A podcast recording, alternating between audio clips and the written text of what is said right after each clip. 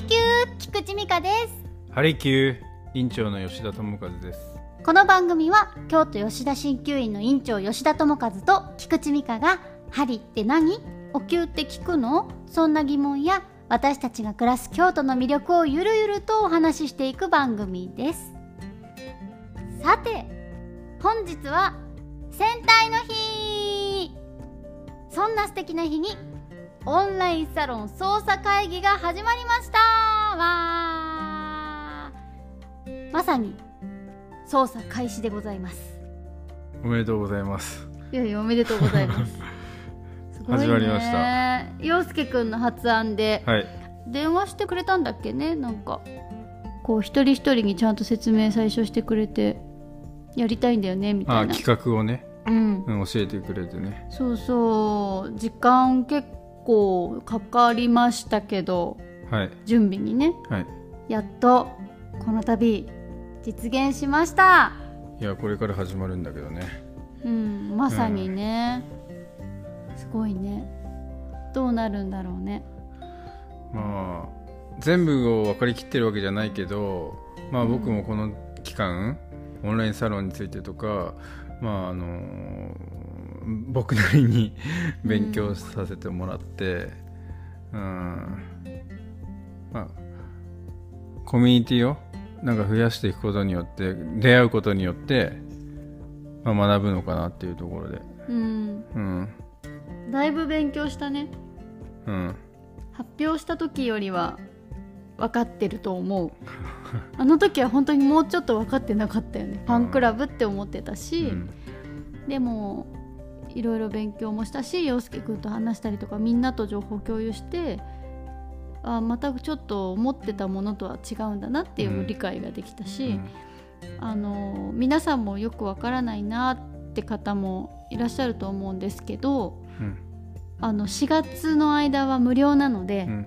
入ってみていただいてあなるほどと、ねすごい正直合う合わないあると思うから合えば続けてもらいたいし、ん。合わないなと思ったらスッとねやめてもいいし、一番わかりやすいのがあのオンラインサロン上のあのオープンチャット、うん。まあ、これに参加してもらえれば、僕らの,、まあそのサロンに対しての思いとか、うん。まあ、そのメンバー間であのやり合う そのあの内容っていうのも入ってくれれば、うん。おのずと分かってくると思うので。そうだねサロンで何するのっていうのはみんなそれぞれ掲げてはいるんだけど、うん。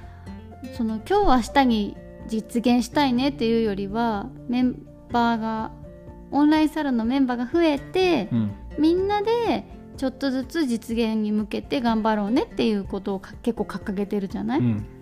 友和くんだと47都道府県に行って治療させてくださいっていうことをこう目標というか、かなり大きな目標だし、うん。まあそれにはね、まあ、いろいろあの僕一人ではできないことがたくさんあると思うんですし、その地域の人たちにあの、まあ、いろいろアドバイスいただきながら、うん。あのまあ、健康を知ってほしいとか健康を意識してほしいしやっぱり、まあまあ、東洋医学鍼灸うん。まあひいてはまあ漢方とかね薬剤師の先生とかがいればさまあいろいろその鍼灸と鍼灸の間には漢方を処方してもらってとかさまあいろいろなことのあの、まあ、健康を意識してほしいっていうところが一番かな。うん。うん。まあ、人と人間とさ健康は絶対に切り離せないからさ、うん。まあ、そこはあまあ周知していきたいというか、うん。まあ、自分もその、まあまあ、教えるという部分もあるし教えられる部分もあるし気づく点とかそういうのを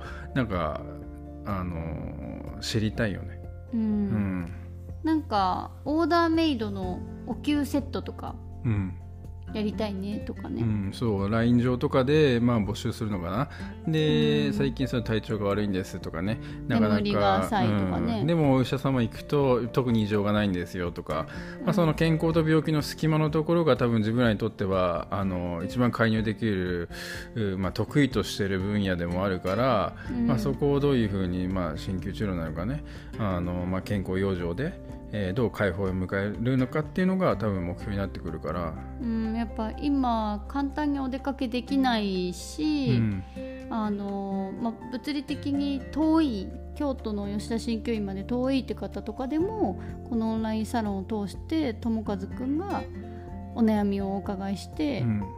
こういうところにお灸据えてみたらどうとか、うん。まあ、ツボを押してみたらとか、んそういったことを患者様に合うスタイルをご案内できるってことだよね。うん。なんかねオンライン薬局みたいのが実際あって、うん。その薬剤師のお先生がその、まあ、LINE 上のやり取りだよね。うんうん、患者さんと、うん。で、えー今日のちょっとじゃああの下ベロをちょっと写メしてくださいって言って、その患者さんが、うん。あの自分の舌をあの写真でうん。撮って、まあほら舌見るとさ、まあいろいろその苔がついてたりとか赤くなってたりとかね、まあ、水分が溜まってたらそのまあ肥大していくとか、まあいろいろベロ舌にもいろいろあの形状があるからさ、うん。の歯型がついてたりさいろいろ個性があるわけよ、うん。舌下にもね、うん。そういうのをだから先生が見て見極めて今日のじゃああの状態どうですかってことを問診しながらオンライン上でその薬局からあのオーダーメイドのあの漢漢方方とかをセットを届届けるみたいなのをやってる先生もいるんだけどさ、ななんかそういう形もなんかモデルケースとしていいかなって思ってますね。あと京都吉田鍼灸院のロゴを皆さんにデザインしてもらいたい。うん、これはねちょっと そろそろ。そうだね。なんか絵が得意ですとかデザイン仕事でしてるんですとか、なんか、うん。そういった方に積極的にうん作っていただいて、そう。コンペみたいにね。そう。僕は結構動物とか好きだから、うん。どうしても鍼灸治療院ってなんかハリネズミをテーマにモチーフにしたあのー治療院が多いんだけど、うん。まあ、別に鍼灸院だからって別にハリネズミじゃなくてもいいなって自分の中であるからなんかもっとなんかち僕がだったら 全然関係ないけどキリンとか象とかうん。あの将棋家感はたっぷりだけどなんかそうなんかそういうの好きだから。ユニコーンとかがいいんでしょ？まあそうそう。なんか頭についてるじゃん。なんかうん。トゲみたいな。角ね。あ角。うん。うん。なんかそういったこともやりたいしオフィシャルグッズも作りたいしとかそういったなんか、まあ、京都吉田鍼灸院ってものも皆さんに知っていただくうん。ところ？になればいいね。うん、になったらいいなとは思ってるよね。うん。うんうんうん。さあ今回もお便りがたくさん届いておりますハリキューネームうーたさんからいただきました。はじめまして。はじめまして。うーたと申します。デカレンジャー時代から大好きなお二人のラジオ。ほのぼのとした雰囲気でとても楽しく聞かせていただきました。私は在宅医療に関わる仕事をしている身ですが同じ医療分野とはいえ鍼灸に関わる機会がないのでとても興味があります。どんな方に鍼灸をおすすめできるのか逆に鍼灸をする際の注意点など初心者向けの情報を聞けると嬉しいです。また東北在住なので修学旅行で行ったきりの京都にも旅行へ行きたいなと考えていましたのでお二人のおすすめの観光スポットやグルメ情報も期待しています。ではではお体に気をつけてこれからもお仕事頑張ってください。次回の配信も楽しみにしております。なるほど、うん、在宅医療に関わるお仕事っていうことは、まあ、訪問のあの看護師さんとかかな、まあ、お医者様かなってところあると思うんだけど、まあ、在宅医療っていうことだから、まあ、おおよそ、まあ、高齢者の方が対象なのかなっていうところが、まあ、自分の中であの推察できるんだけど、うん。うんまあ、端的に言うと、まあ、痛みのコントロールと、うん。まあ、血行循環改善っていうところが、まあ、鍼灸うんの分野かなっていうのはあるんだよね。もう本当簡単に言ったんだけど、うん。でまあ自分も元患者さだったわけなんだよね。鍼灸治療やって、うん。えーまあ、病気が治ったと。でまああのまあいろいろ科学的なあの証明とか、まあ、そういった一切のちょっとあの偏りを抜きにして自分が針をした患者さんの時だったことを思い出すとまずその気持ちが落ち着く、うん。まあ、リラックスしますよね。うん。で、まあ、まあ楽になるんだよ。うんで意外と針はまあ痛くない、うん。うん、どうしても針だからなんかまあ痛いだろうなっていう風なイメージあると思うんだけど注射みたいにね。う、ん。すごい細いしさ、うんもう髪の毛ぐらい。うん。髪下手したら髪の毛よりも細い針なんだな。うん。で針するとすごい寝れる、うん。うん、で寝れるってことは朝すっきりするよね、うん。うん、でまああの病気がだんだんさあの、まあ、解放に向かってさあの、まあ、生活にその、まあ、張りが出てくるっていうか、ううんん。まあ、張りだけに。うん。わ笑えるよあと。笑えたね。笑えたね。なるほどね、うん、まあだからあとはさほらまああの針する前に、うん。その患者さんの症状を、まあ、おそらくその、まあ、正直鍼灸治療をあのファーストチョイスうん。病気だからって、まああのまあ、鍼灸治療来る人もね患者さんもいらっしゃるんだけど、うん。まあ、やっぱりお医者様にかかってさ、うん。でもなかなか症状は改善しなかったとか、まあ、あるいは治りにくかった。でそれで主治医の先生に相談したら、まあ、じゃあ鍼灸勧められてきましたっていう患者さんもいるしあまあいろいろ自分であの自分の症状をあの調べてで、まあ、鍼灸治療がいいんじゃないかってことであの治療に扉叩く人もいらっしゃるんだけど、うん。まあ、とにかくうーなんていうのかな。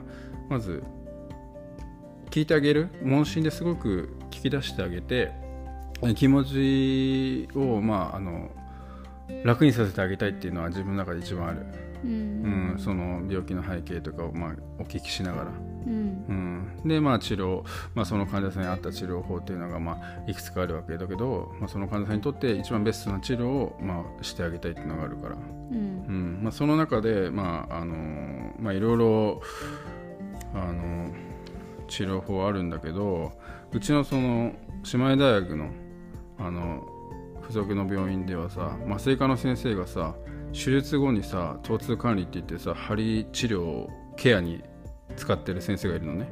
何のために？うんそれあの痛みを緩和するとかうんその手術後にやっぱり痛いわけよ、手術してたらさ。傷跡がってこと？まあそれも含めて。うん。うーん。でそのまあ痛みのコントロールのために針治療を結構する先生がいてさ。で学会とかでも発表しててさ、うん。うん、まあ意外だよね。本当だね身近だね。うん。うん。でもそういったところもあの先生使ってるし、うん。まあ、あとまあ肩が痛いとかさ、うん。まあ、腰が痛いとか言って、まあ、関節症状とか、うん。うんまあ、あとは、まあ、頭が痛い。頭痛だよね、頭痛はてきめんだようねん、そう。あとまあだから顔面神経麻痺とか、うんううん。んまあ、自分がなってたやつとかね。うん。あとはあれじゃない？あのホルモンバランス？うん。が整うなっていう感じがするのなんか。あ実際治療受けて。うん。うんかなりメンタルに来るよねその、うん。効く効くっていうか、整う。うん。なんかそんな感じがする。うん。それは目に見えないからうん。数字でも出てこないし、うん。とも言えないけどやっぱりねすごいこんなにメンタルに影響するとは思わなかった。私うん。あんまり受け沈みもないし、うん。比較的ファーってしてるけど、うん。なんかねそれすらも整う気がする。落ち着く。うん。なんか陽がフラットになるっていうかうん。陽も疲れるじゃん、よあの陰陽で言ったらあー私は陽じゃない、うん。普段結構、うん。チャラチャラチャラっていうかヘラヘラしてるっていうか、んでそれもさ疲れちゃうじゃん。うん。スイッチの切り方知らないんだよねきっと、でも針するとそれがフラットになるからすごい楽になるの。うん。陰陰に寄ってくっていうか、うん。いい意味で。だから陰の人は多分陽に寄ってくるうん。と思うんだよね、うん。真ん中に整うから。うん。これってすごいなっていうのは実感してる。だからその、まあ、患者さんによってはさ、まあ、うん。その使う針うんもう、まあ、硬い針もあればさ柔らかい針もあるんだけど、うん。それは症状によってうん。あとまあその学生さんだったりとか、まあ、女性に対しては、うん。まあ、その柔らかい針を使うとかっていう、まあ、それぞれあのいくつかもさ種類があるからさ、うん。それは使い分けはしてる。もう針慣れしている患者さんとかお灸慣れしてる患者さんとかだともう、え大丈夫っていうぐらい熱いお灸とかでも もうあ大丈夫ですとかもしくは初めての方だと本当になんか優しいアプローチで、熱くないし痛くない針を使ったりしてやっぱ最初が痛いと次来るの絶対嫌になっちゃうから、うん。そこ上手だよね。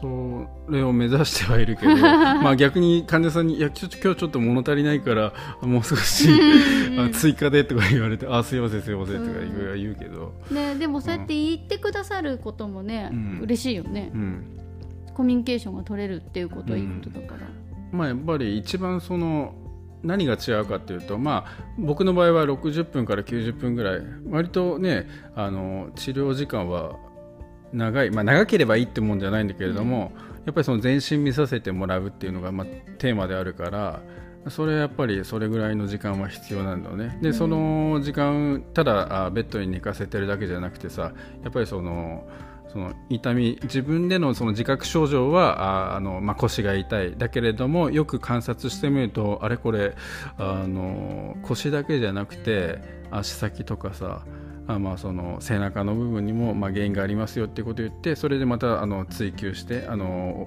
聞き出すとさ、うん、あ実はこうでしたとかって言ってさ、まあ、一つの症状だけじゃなくてさ必ずしも原因はそこだけじゃないかもしれないじゃない、うん、だからそこはやっぱりその時間を、まあ、あの長く設定してるからあ、まあ、まあよどみなくアプローチはしたいなと思ってるし、うん、なるほどね、うん、すごいね。うーたさんありがとうございました。ありがとうございました。次のお便りはハリキューネームパンダパンさん。はじめまして。はじめまして。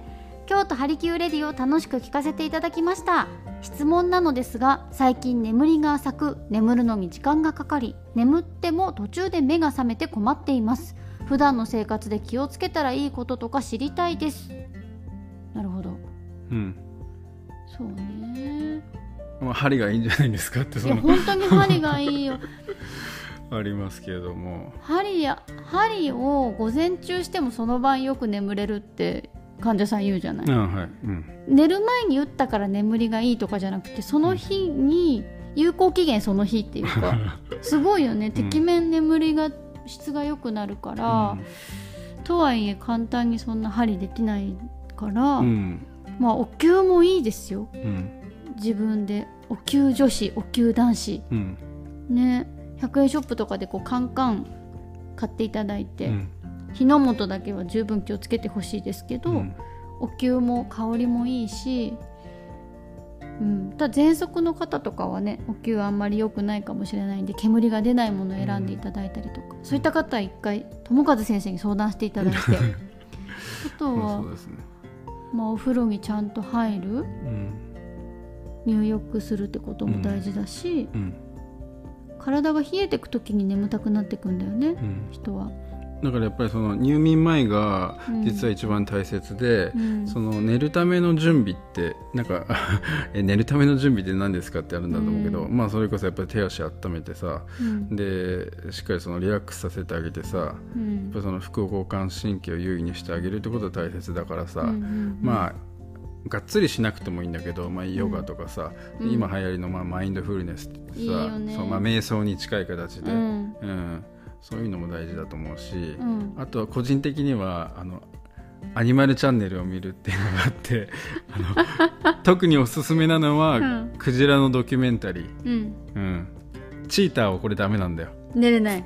あんま寝れない。興奮しちゃう うん、なんかクジラのゆったりしたものを、うん、なんか今あるじゃんいろいろそのネットフリックスだの、フールだのとかさアマゾンプライムとかいろいろあると思うんだけど、うん、なんかそういうドキュメンタリーでさ、うん、あの見て心をゆた落ち着かせて、あ眠るっていうことの身支度をして、あの布団に入る、うん。そしたら結構すぐ寝れる僕の場合は。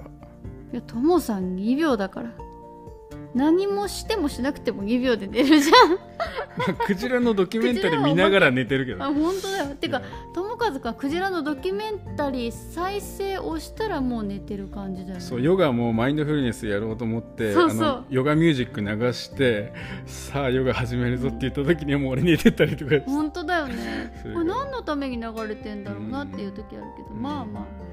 それで友和さんが満足ならいいんじゃないですかね、はい、パンダパンさんありがとうございました。ありがとうございました。では次のお便りです。ハリキューネーム黒豆大福さんからいただきました。はじめましてこんにちは。こんにちは。デカレンジャー6人でのオンラインサロン発足涙が出るほど嬉しかったです。当時幼稚園児だった私も現在21歳になりました仕事で心身ともに壊れてしまい何をしても回復できない状態であったけれど大好きなデカレンジャーを思い出し見返したらスーッと心が軽くなり徐々に前向きになることができてきました。本当に感謝しています。デカレンジャーはいつも心の中にいる。それだけで強くいられます。昔も今もこれからも6人がずっと私のヒーローです。オンラインサロン楽しみにしています。体に気をつけてお仕事頑張ってください。応援しています。ほうありがとうございます。すごいね。こんなに見てくださって大事に。うん。嬉しいね。心身ともに壊れた時期があったんだね。まあね。うん。程度はあるよ、うん。けどみんなうん。通る道ではあるよね。あそうだね。からなんか心配しないでっていうのは、あの何？簡単に聞こえたらごめんね。だけどうん。大なり小なりみんなね失恋で心壊れちゃう子もいるしうん。仕事で壊れちゃったりする子もいるし、うん。大人になってから40代50代で心が疲れちゃう人もいるじゃない。うん。そういう意味では強くなるためのステップではうん。あるからデカレンジャーで元気になってねっていう。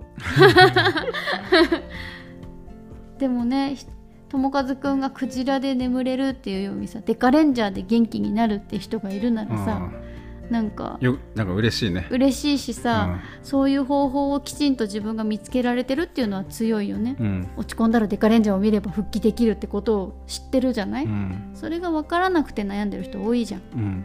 どうやったらここを乗り越えられるんだろうっていう。う、ん。そういう意味ではねもう乗り越えてらっしゃるからうん。大丈夫だろうけどうんオンラインサロンぜひ参加してください。きっと楽しいよね。そうですね。うん。まあ、どうなっていくのかはまだ分かんないけど、うん。まあ、それもねあのその一緒に成長していきたいというかう、ん。うん一緒になんかその考えて、うん。えーまあ、学ぶことっていうかなんかいつまでも大切だなって僕思うんで、うん。うん学べる場にしたいなって僕個人で思ってるのでぜひ参加してほしいなと思います。うん、皆さんでどうしていくかってところでもあるもんね、うん。私たち6人だけじゃ思いつかないこといっぱいあると思うんで、うん。ぜひ力を貸してください。よろしくお願いします。では次のお便りです。ハリキューネームしんえいさん。ハリキューハリキュー。ハリキュー。はじめまして。毎回楽しく聞かせていただいています僕はデカレンジャー放送当時3歳。春から海上自衛官です。おお今でもデカレンジャーはとてもとても強い印象があり大好きな作品です。お二人の声をラジオというメディアを通じてまた聞くことができて嬉しいです。さてお二人はデカレンジャーの撮影で印象に残っていることはありますか？よければ聞かせてください。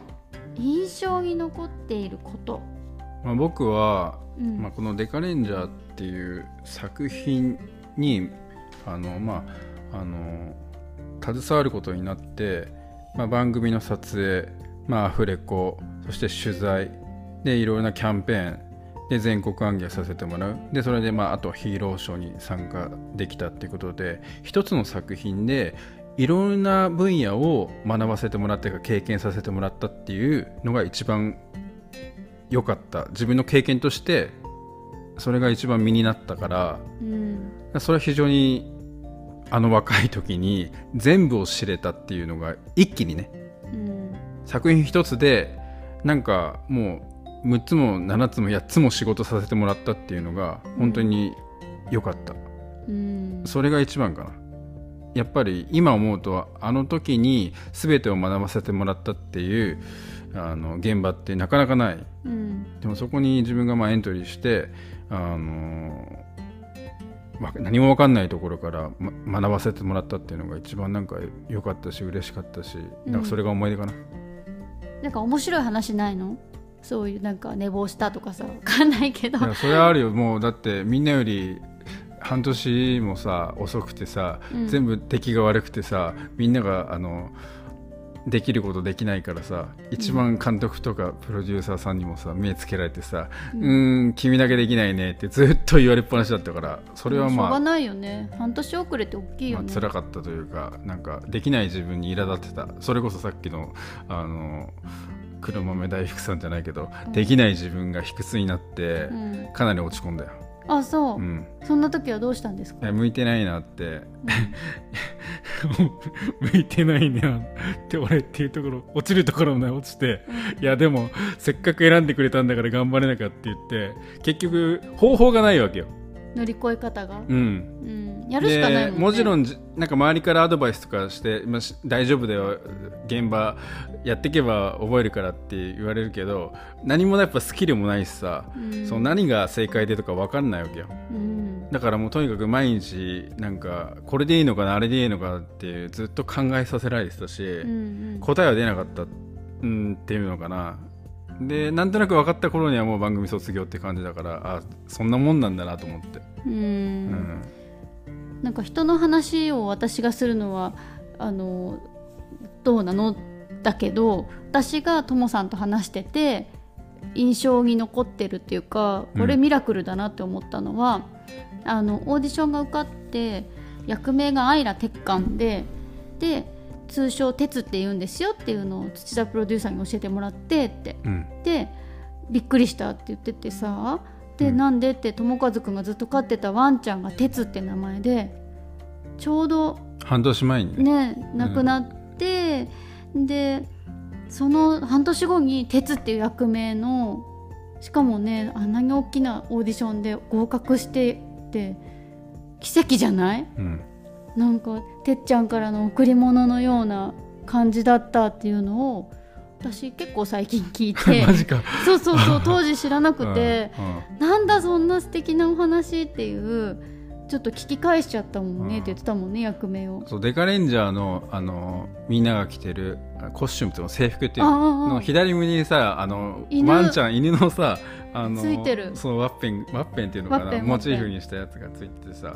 いつもあなんか鉄みたいな感じで言ってた時もある。そういうことか。みんなの胸についてるの、あれ鉄なんだ。いやいやていや俺は個人的にねいやいいと思うん、なんかそういうのあったな、なるほどうね、ん、それはもう運命だなと思った。うん。なんかそういう上がる話欲しい。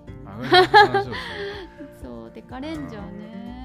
改めて見返したけど鉄が主役の「ジェニオの回うん。は私あれやっぱ好きだなと思った。うんどのあたりが？なんかねすっごい切ないの。なんか鉄が子供の頃にこんなあーっていうね悲しいしでも今の鉄元気で朗らかだしきっと乗り越えたんだね鉄も。あの撮影が一番辛かったかもな。そうだね。山場だからね。うん、なんか映画撮影してそれ終わってすぐあれに入ったのかな、うんうん。まあ、とにかく休む暇もなくて頭もスイッチする暇もなくてわからないまま映画撮って、テレビの撮影もしてとかで、うん。で自分の主役の回やらせてもらうんだけどうん。なんか気持ちだけが勇んじゃってう、ん。なんか最初うまくいかなくてうん。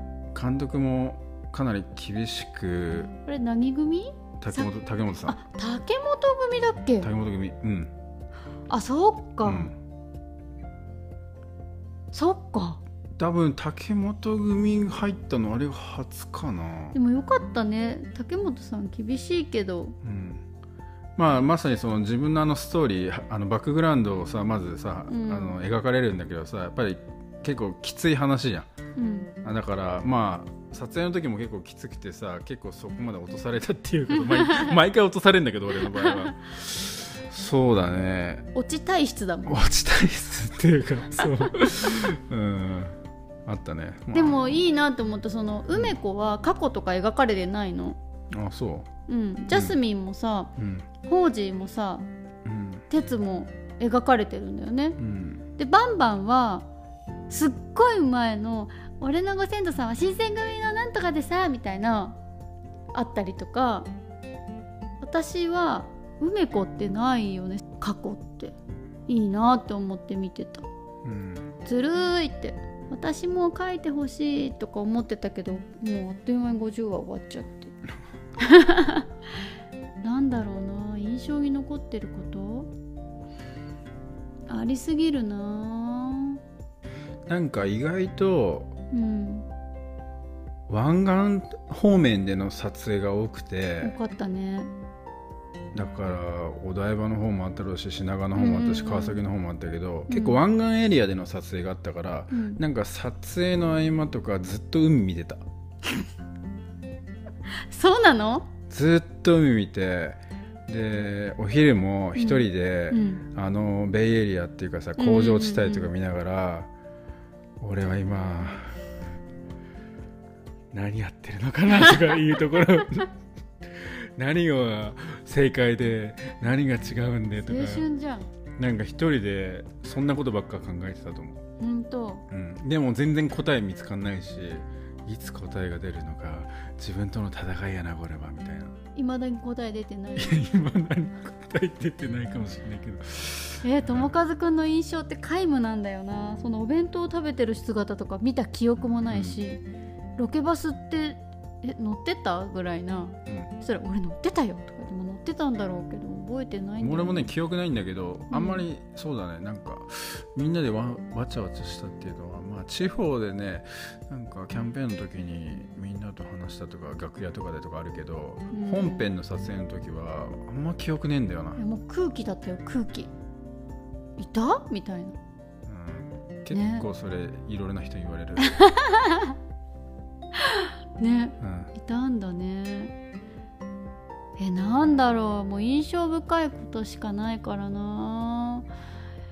オーディションは本当に大変だったしでもそれは私のブログを見てもらって改めてデカレンジャーを振り返ってみるっていうあの何話にも及ぶブログを読んでもらえれば私の印象深いこととか伝わると思うからラジオではとりあえず割愛するわ。あダメか。まあいっか今日はお便りがいっぱいあるから CA さんにはだからブログを私のブログを読み返していただくということで、うん。よろしくお願いします。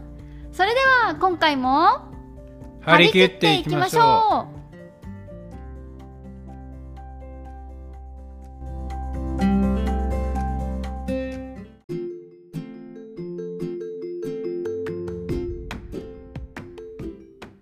京都ハリキューレディオ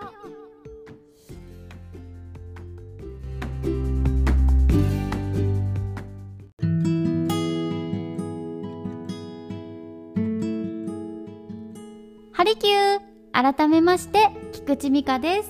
うハリキュー委員長の吉田智和です。今回は検証をテーマにお話ししていきますよ。お便りも研修をテーマに募集いたしました。今回もたくさんのお便りが届いております。後ほどご紹介いたしますね。さあ検証についてですけれどもどうですか委員長？まあ僕あのまあ結構当選してるんだよね、うんうん。で何に当たったかなとか言って、まあ、瞳を閉じて あのいろいろ記憶をうん。記憶を遡っていたんですけど、うん。なんか一番最初に当たったのはあ僕あの小学校の時野球チーム少年野球やってて、うん。その時にあの神宮球場のうん。外野席のうん。観戦チケットが当たって、うん。で当時あの飯田選手っていうあの外野手がいたのね、うんあのすごい、まあ、走攻守揃ったバランスの取れた選手ね、うん。でそのうん飯田シートっていうのを当選したんです。うん。これはしかもあ僕家族とかじゃなくて、えっとね、20枚ぐらい。要は少年野球の団体の人が応募できるやつ、でともさんが応募したの？まあ俺がぼぼ募集したっていうか多分コーチ。ああなるほどね、うん。うん。で当たったんだ。そう。うーん。それが一番最初。多分検証っていうか、うんうん。なんか当たった。抽選で。うんそうそうそう。で？で、まあ、その後またあの東京ドームのオールスターの内野席のチケット。これはか、家族でお父さんと多分2 2人で行った、うん。うん。オールスター、うんうんうん東京ドームね。それ当たって、うん。でその後はあの国民休暇村っていうさうん。あの宿泊施設うん。の1泊2食付きの宿泊券これねあの石川県のねうん。能登千里浜っていうところと南伊豆行ってうん。これ2つとも行ったんだけど多分どっちかがけ当たってると思うんだよね。家族で？家族で。すごくない？ちょっとねどっちか覚えてないけど、うわ、うん。すごいな。あとまあ細かいところ言うと、まあ、どっかのスキー場のあの1日リフト券とかさうんうんうん。あとその図書券。うん。なんか3000分とか5000分があったような気がする、うんうん。まあ、これぐらい、えーうん。私なんだろうこの間言った、まあ、ウィルキンソンとうん。あとうん。なんかクレジットカード会社のキャンペーンとかでこうエントリーだけしいつも適当にするんだけど、うん。そしたらピンポンって届いたのがなんうん。かカタログギフトが届いたこの間。あでさシャンパングラスもらったじゃん。ああれ抽選。あれ抽選か。そうそうそう。あもうほんと最近じゃん。ほんと最近、うん。あとはそう立川志の輔さんの落語うん。も、あの東京にいる時にあれはね単純に抽選で当選ってよりは確か限られた枠で抽選で当たったんだよね。ああそうなんだ、確かね、うん。でもねすっごい良かったよ、ね、すごい良かったしなんかお土産もらったよね。そうそうそう手ぬぐいをお土産でそれぞれもらって、うんあの治療院で使ってます。そうこれね患者さんのね枕あのね、うんうん。あの額の枕のねうん。下にね引いてある。そう。手ぬぐいは結構皆さんよかったらチェックしてください。面白いよね、ニャンチューもあれば、う。ん。デカマジもあるし、うん。あの限定でオリジナルで作った手ぬぐいがあるんだよね、うん。デカとマジの、うん。あと何？えあとはねあのーえっ、とね六原蜜寺とかさ不妊なじとかね。そう。お寺シリーズとか。そうお寺シリーズは結構揃えてて。あと祇園祭りシリーズもあるし、うんあとは舞台ミュージカルとかで初日祝いでいただいたうん。石川善さんの手ぬぐいとか、うん。あ渡辺大ちゃんのもあるなんかあるね。そう大大大輔の。ね。あ大輔元気かなとか毎回あれが思うよね。出てくるとね。お今日これかっていうね。そうそうそうそうちょっと前昔共演させてもらったうんうん役者さんの,、のオリジナルの手ぬぐいとかねる。初日に手ぬぐい配るって結構多いんですけど、うんなかなか使う機会がなかったのが今もうフル稼働だから、いいよね嬉しいよね、うん。とか患者様にもいただいたのとかも使わせていただいてます治療院で、うん。ね。うん。当たってますね結構。そうだね。だからもしかしたらもうちょっとあるかもしれない、本当、うん、いいな。ああではお便りをご紹介していきます。ハリキューネーム虹色ビーンさん。院長美香さんハリキュー。ハリキューいつも楽しくラジオ聞いています。毎回聞き終えて次の配信が待ち遠しくて仕方ありません。私は正直テレビなどはあまり見ないので最近の番組などに詳しくありません。しかしラジオは好きなんです。ハリキューレディオも大好きです。ミカさんの優しい温かみのある声が心地よくて寝る前に聞くとスーッと眠れそうになるのですがそこに絶妙のタイミングで院長がボケるので笑ってしまい結局寝れません。ダメじゃんちょっと。でも毎回楽しみにしています。さて検証についてですが私は近所の商店街の福引きで1等を引き当てたことがあります。その品物はお米1 0キロです。後で聞いた話ですがそれはお米ランキングで特 A に選ばれたお米でした。嬉しかったです。一等と聞くと旅行券とか想像すると思いますが日常で使える品物ってありがたいですよね。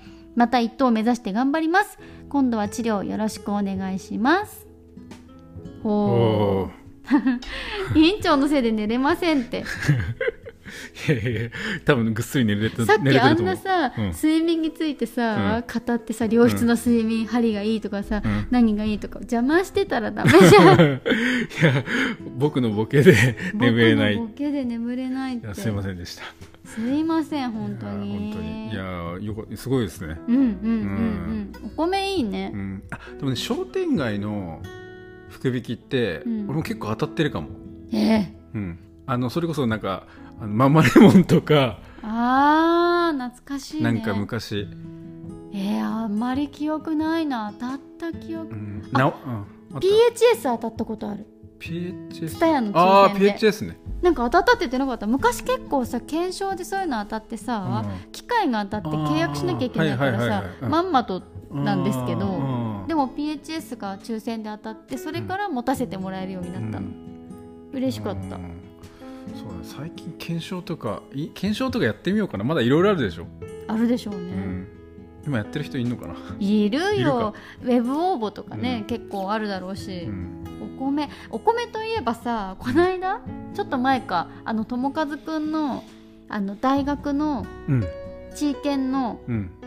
お友達って言っていいんですか？ああが医学部生？そうそうそう。あがあのお家に来てくれて。うん。あ治療ね。そうそう、うん。あそうそうそう、うん。でその時に「お米って召し上がります?」とか言ってさっと出してくれたのが島根のお米で、ああそうそうそう。すっごい嬉しかったの、うんお米持ってきたの？って重たいのに、ありがとうって言って。やっぱりね島根県にさうん。ご縁いただいてさ、うん。やっぱり島根のお米食べなきゃダメでしょ。うん。いやそのセンスとか最高じゃない、いやすごい、いうん、やなんかいやすごい落ち着いてるししっかりした子だわとい思っやしてっかりしてんだよみんな、本当にみんう、なん地に足ついてるいやね、本当についてないのはいい僕だけですみ本当たいな。だよね。いややばいな。ともさん地上から3ミリぐらい浮いてるよ。マジっすか。うん。マジっすかって。ねお米嬉しかったんいやですよ。本当に。後ほど美味しくいただきたいと今毎日食べてるの。ああれそうなの？そうだよ。あそうなの？今島根米食べてますよ。ああ全然意識してなかった。委員長。あマジで？ここ数日切り替わってます。あそうなんだ。はいあれ？ちょっとごめんなさい。ちょっとえ？味わかんねえ。覚えてねえ。やべダメダメ。だこんなこと言ってたらまたあの虹色ビンさんが眠れなくなっちゃうからそう。柔らかくもっちりしたあ思い出してきた。もっちりして、うん。なんか味わい深い、なんか甘い感じする。あ甘いね。うん。そう。なんかねでも最近ご飯に味付けたりしてるご飯が多かったから、うん。確かに分かりづらいかも。うん。えお稲荷さんにしたりとか、ガッパオライスの日とか、うん。う ん続いたじゃそないですか。うね。ちょっとそガパオライスでお米の味を 変わっても分かんないよね。そう気にしてくれって言われてもちょっと難しいかな。ごめん。そうだから。明日の朝は鮭を焼いてご飯とお味噌汁で味わいましょう、なんかさお米お米のさ、うん。なんか味をさうん。なんか分かる人とかってなんかいるよねまあ、お米に限らず利き酒とかね。そうそうそうそう、あるじゃないですか、うん、で？あじゃあちょっと僕も あの極めたくなってきた。おダメダメ。また虹色ビンさん眠れなくなっちゃうから、はい、虹色ビンさんどうもありがとうございました。では次のお便り。ハリキューネームえりこさん。数年前特賞に外れた人の中から500名に当たるダブルチャンスの景品が欲しくて検証に応募したのですが熊本の美味しいお肉5000円相当が当たってしまい慌てて実家の住所で応募し直したところ後日実家から山形の美味しいお米とジュース5000円相当が届いたと連絡がありました。最終手段の会社の住所で出し直すという運がいいのかどうなのか複雑な気持ちになった思い出があります。これ最初ねちょっと難しかったんだけど、うんあの要するにうん。残念賞が欲しかったから応募したんだけど、1等が2回当たったみたいなことでしょ？1等かわからないけど。あそういうことか。そうそうそうそう本る？当は、うん。そうダブルチャンスの景品目当てだったんだよね。ブルチャンスの景品が、うん。なんか非売品のね、うものとか限定だったのかと思うんだけど、うん。お肉とかジュースとかじゃなくて、うん。そっちのなんかフィギュアとかわかんないよ、うん。白いお皿とかさん。いろいろあるけど、そっちが欲しかったの、なのにお肉とジュースが当たっちゃったっていう。あでもきっと値段とかにしたらダブルチャンスってぐらいだからこっちの方がいいわけじゃん。5000円の方が、はいはい。でしかもそれが2個当たっちゃうってすごくない、うんうん。だから、まあ、残念なのかだからいい運がいいのかどうなのか複雑な気持ちっていう、うん。いいよね。お米とジュースってよくない、あいいね。プラスお肉も来てるんだよ。うん。完璧じゃん、うん。いいな。あちょっと検証やりたくなっちゃうね。検証やりたくなっちゃうね。なんかいい。みんなでじゃあオンラインサロンで検証あ出しまくって。おそれいいね。ちょっとやりたいかも。面白いね、うん一つの検証にみんなで応募するとかね、うんうん誰が当たるかとか、ぜうん玉砕するかとうんかね、えそれ面白い、うん。いい検証楽しいよね。あなんか検証ちょっとやりたくなってきたぞ。やりましょうよ。うん。じゃあこれを機にまた何か当たったらご報告します、はい。以上ふつおたのコーナーでした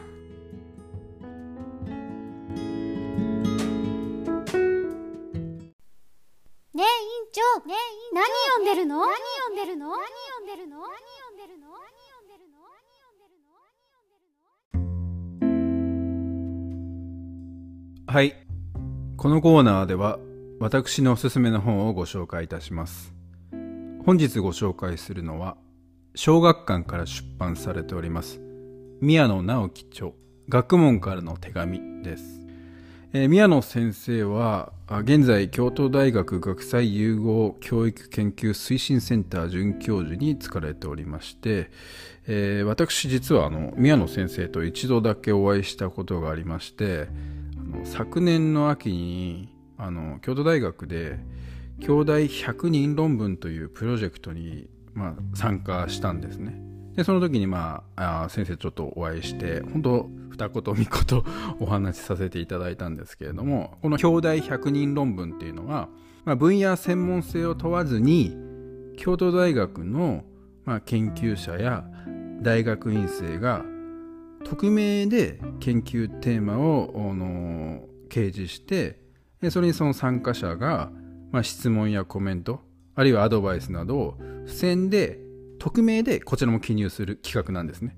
まあ私もその100人論文のの中の約10名ほどのテーマには付箋を貼り付けてコメントなんかもしたんですけれども、まあ、これ面白かったのはあのお互い匿名にすることによって、まあ、自由な交流を図るのが狙いなんですね。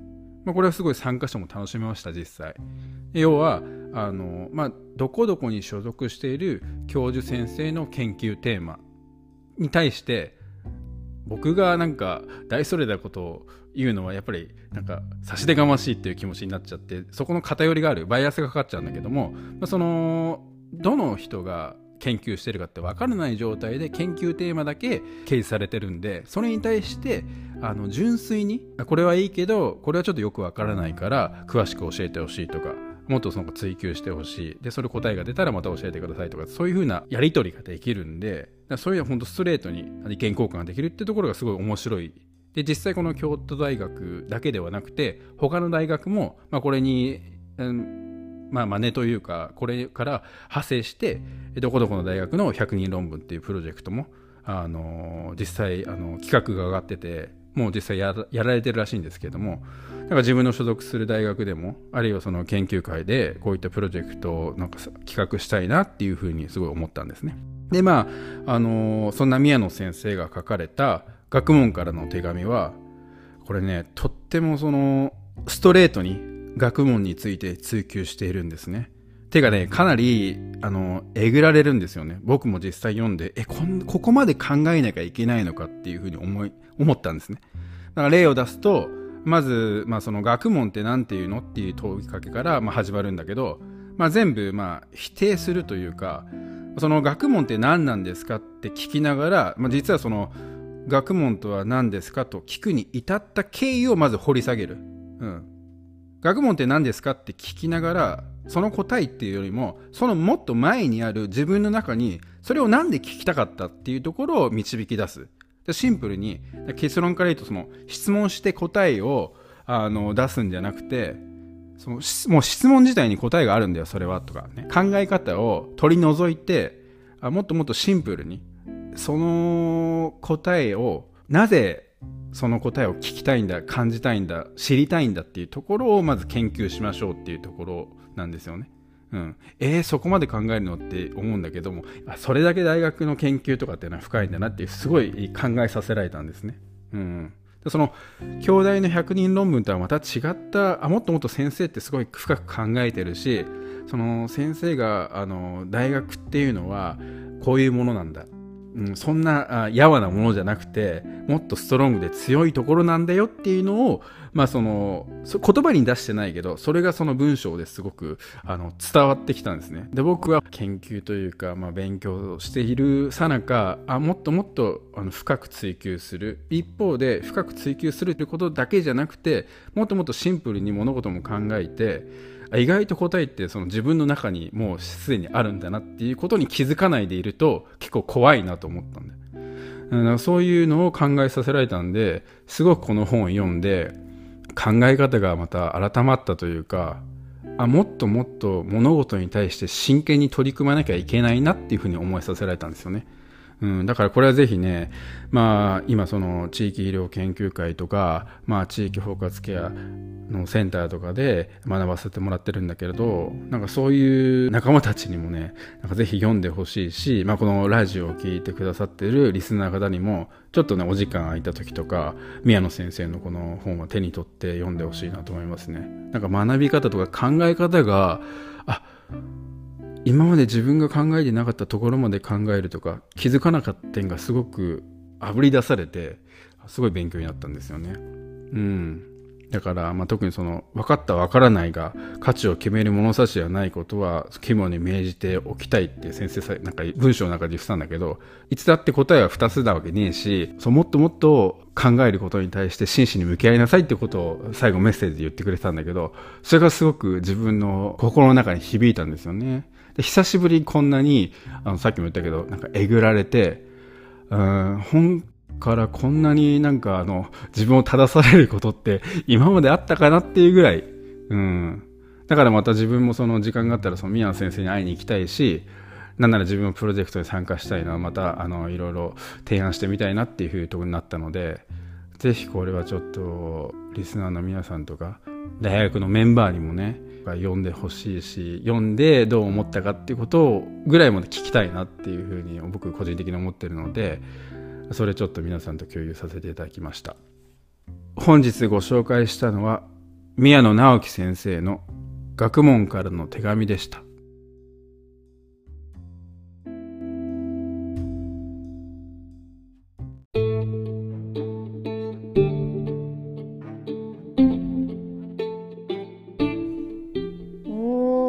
学問からの手紙。すごいですね。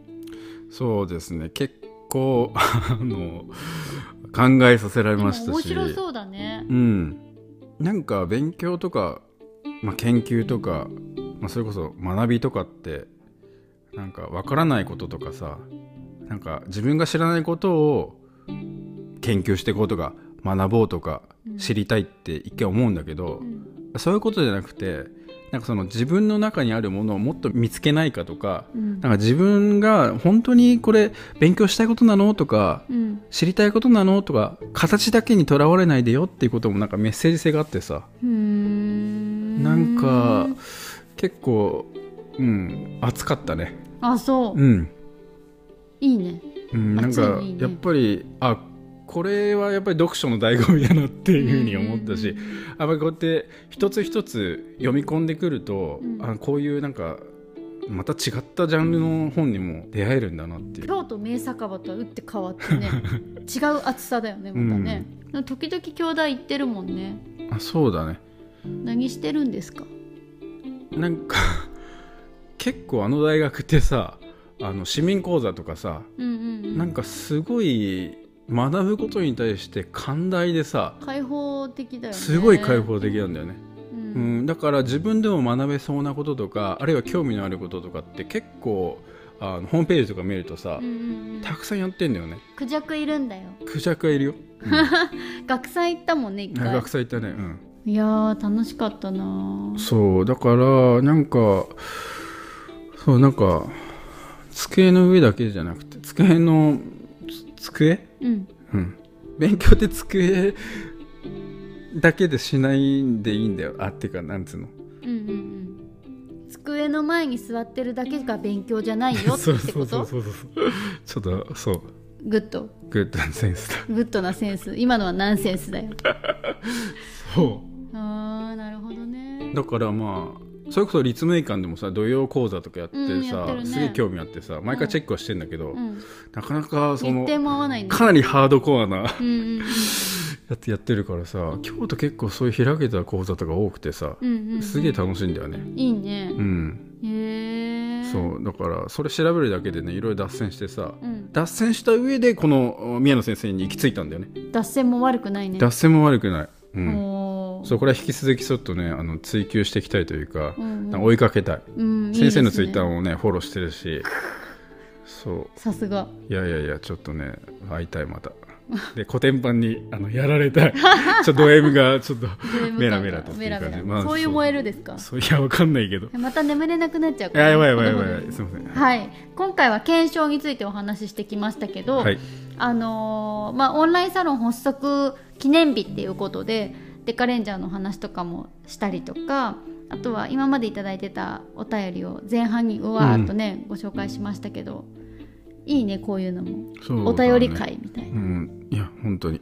うん、いいね。デカレンジャーを心の拠り所にしてくださってる方が、まだねあのご紹介してないメッセージとかあるんだけど、うん。本当にありがたいことになんか鉄を見てて、うん僕も頑張りたいっていうかあの強くなりたいってうん。持ったとかいうあの、うんうんうん。青年かな。あもう、と当時は、まあ、あ少年だけどさ。そうだよね。鉄を見て僕も頑張りたいんだと思って必死に頑張ってきましたとかいうメッセージ読むと泣けてくるよ、うん。うん、今になってね、うん。なんかあデカレンジャーすごかったって思うでしょ、うん。すごいよね。やっぱりやっぱりデカレンジャー面白いんだよ。うん、本がいいじゃん。うん、まず。それすごくない？そうだね。で本ってあの本を書くためにもう偉い人たちが一つの部屋に集まって9時間も10時間も打ち合わせしてうん。でまたそれを何日もやって脚本家の方がどんどん書いていって綺麗にしていってまあ私たちの手元に来るまでもうどれだけこねこねこねこねしてるんだろうって思うと一冊一冊に込められてるその思いうん。の大きさったるやだよね。うん。私たちがもらう台本は綺麗に製本されてさうん。ペラペラペラって読めるけどうん。そこに行き着くまでの、まあ、塚田さんとかさ聞くじゃん「今日も本打ちです」とか、うん。本打ちってなんだろうって本のための打ち合わせだけどうん。すごいなって思うよね、だからそれだけの知恵とかさうん。思いとかさ詰まってるわけですよ、うんそれが50話もあるんだよデカレンジャー。すごいことだ。それは面白いよ。うん。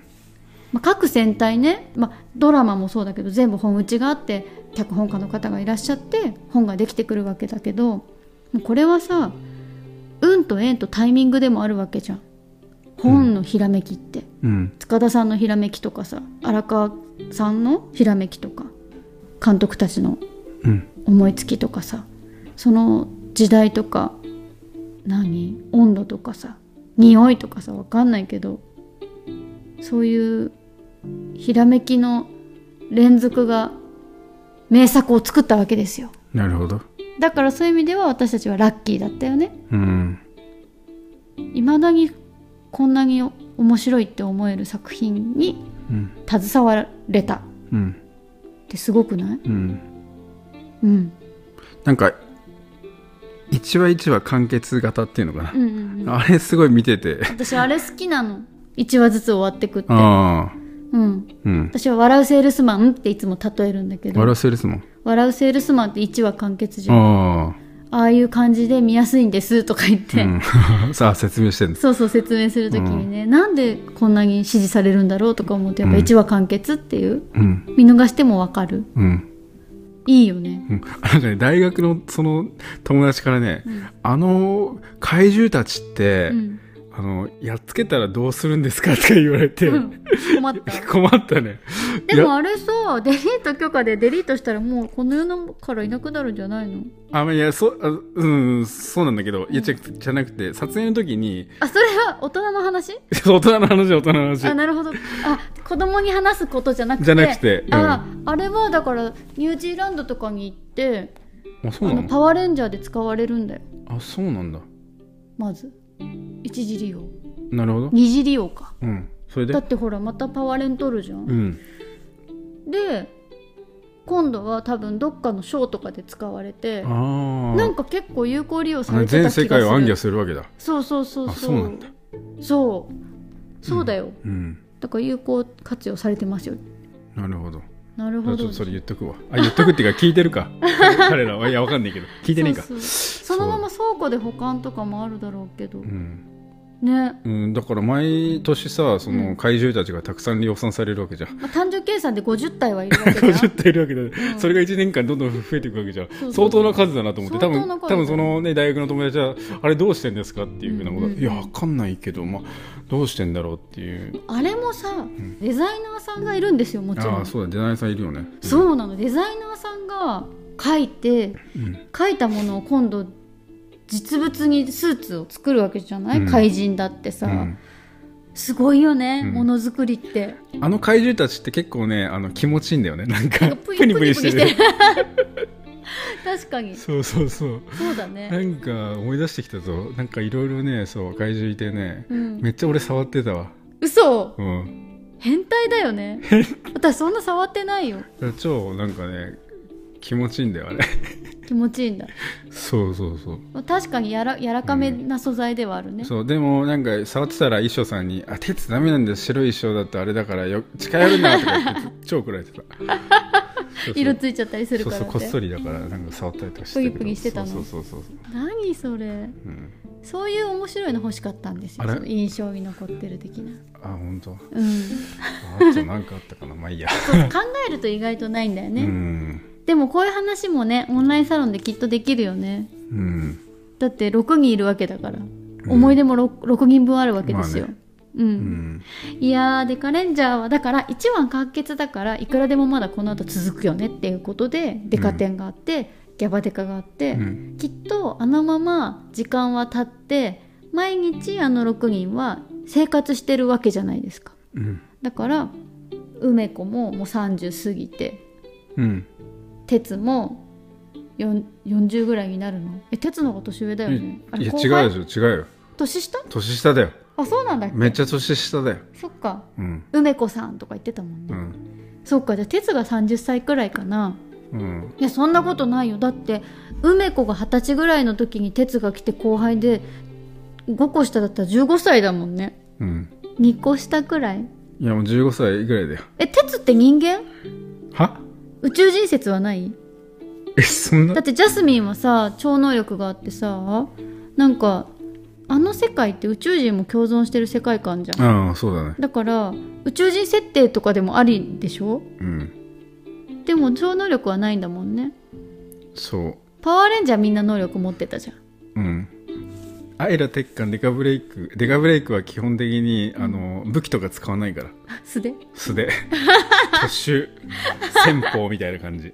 もう常に肉弾戦だからね。すごいね。そう常にやられちゃうんだよすぐ。なんかギャバデカの時どうしたのってぐらい傷だらけだったよね、そう俺唯一ね鉄だけどねあの武器ねえんだよ本当だね。そうそうそう。えでもなんかライトニングフィスターあまあまあまあそれはあるんだけど基本はね銃とかないんだ。超お接近戦の肉弾戦。うわー、そりゃ衝撃でかいね。そうそうあなんか納得した、なんであんな一人で傷だらけなのっていう。そう。そう常に最前線。大変だったね。うん。うんって。これからも最前線で活躍するぜ。頑張ってください。っていうちょっとここはカットで。いやいやいや。はい。まあオンラインサロン頑張りましょう、はい。皆さん一緒に盛り上げてください。お願いします。はい。さてここでお知らせです。改めまして本日ついにオンラインサロン捜査会議が始まりました。詳しくはえ捜査会議の公式ツイッターもありますし京都吉田鍼灸院のツイッターとかホームページとかあとは菊池美香のツイッターなどもチェックしてください。あとはですねお便りをご紹介させていただいたリスナーさんハリキュー勢のお礼は院長と私助手見習いのオリジナルメッセージ動画を送ることにしております。なぎなぎさんどうもありがとうという動画を送らせていただきます。後日メールアドレス登録していただきましたメールアドレス宛に送りますので楽しみに待っていてください。この番組では皆様からのお便りを募集しております。僕たちに答えてほしいお悩みや普通のお便り京都のおすすめスポット情報などどしどし送ってください。お便りは京都吉田鍼灸院のお問い合わせフォームより受け付けております。それでは京都ハリキューレディオお相手は院長吉田智和と菊池美香でした。ハリキュー。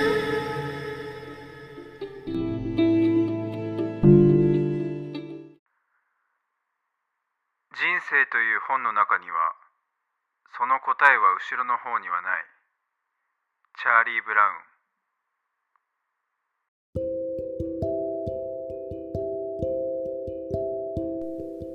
京都ハリキューレディオ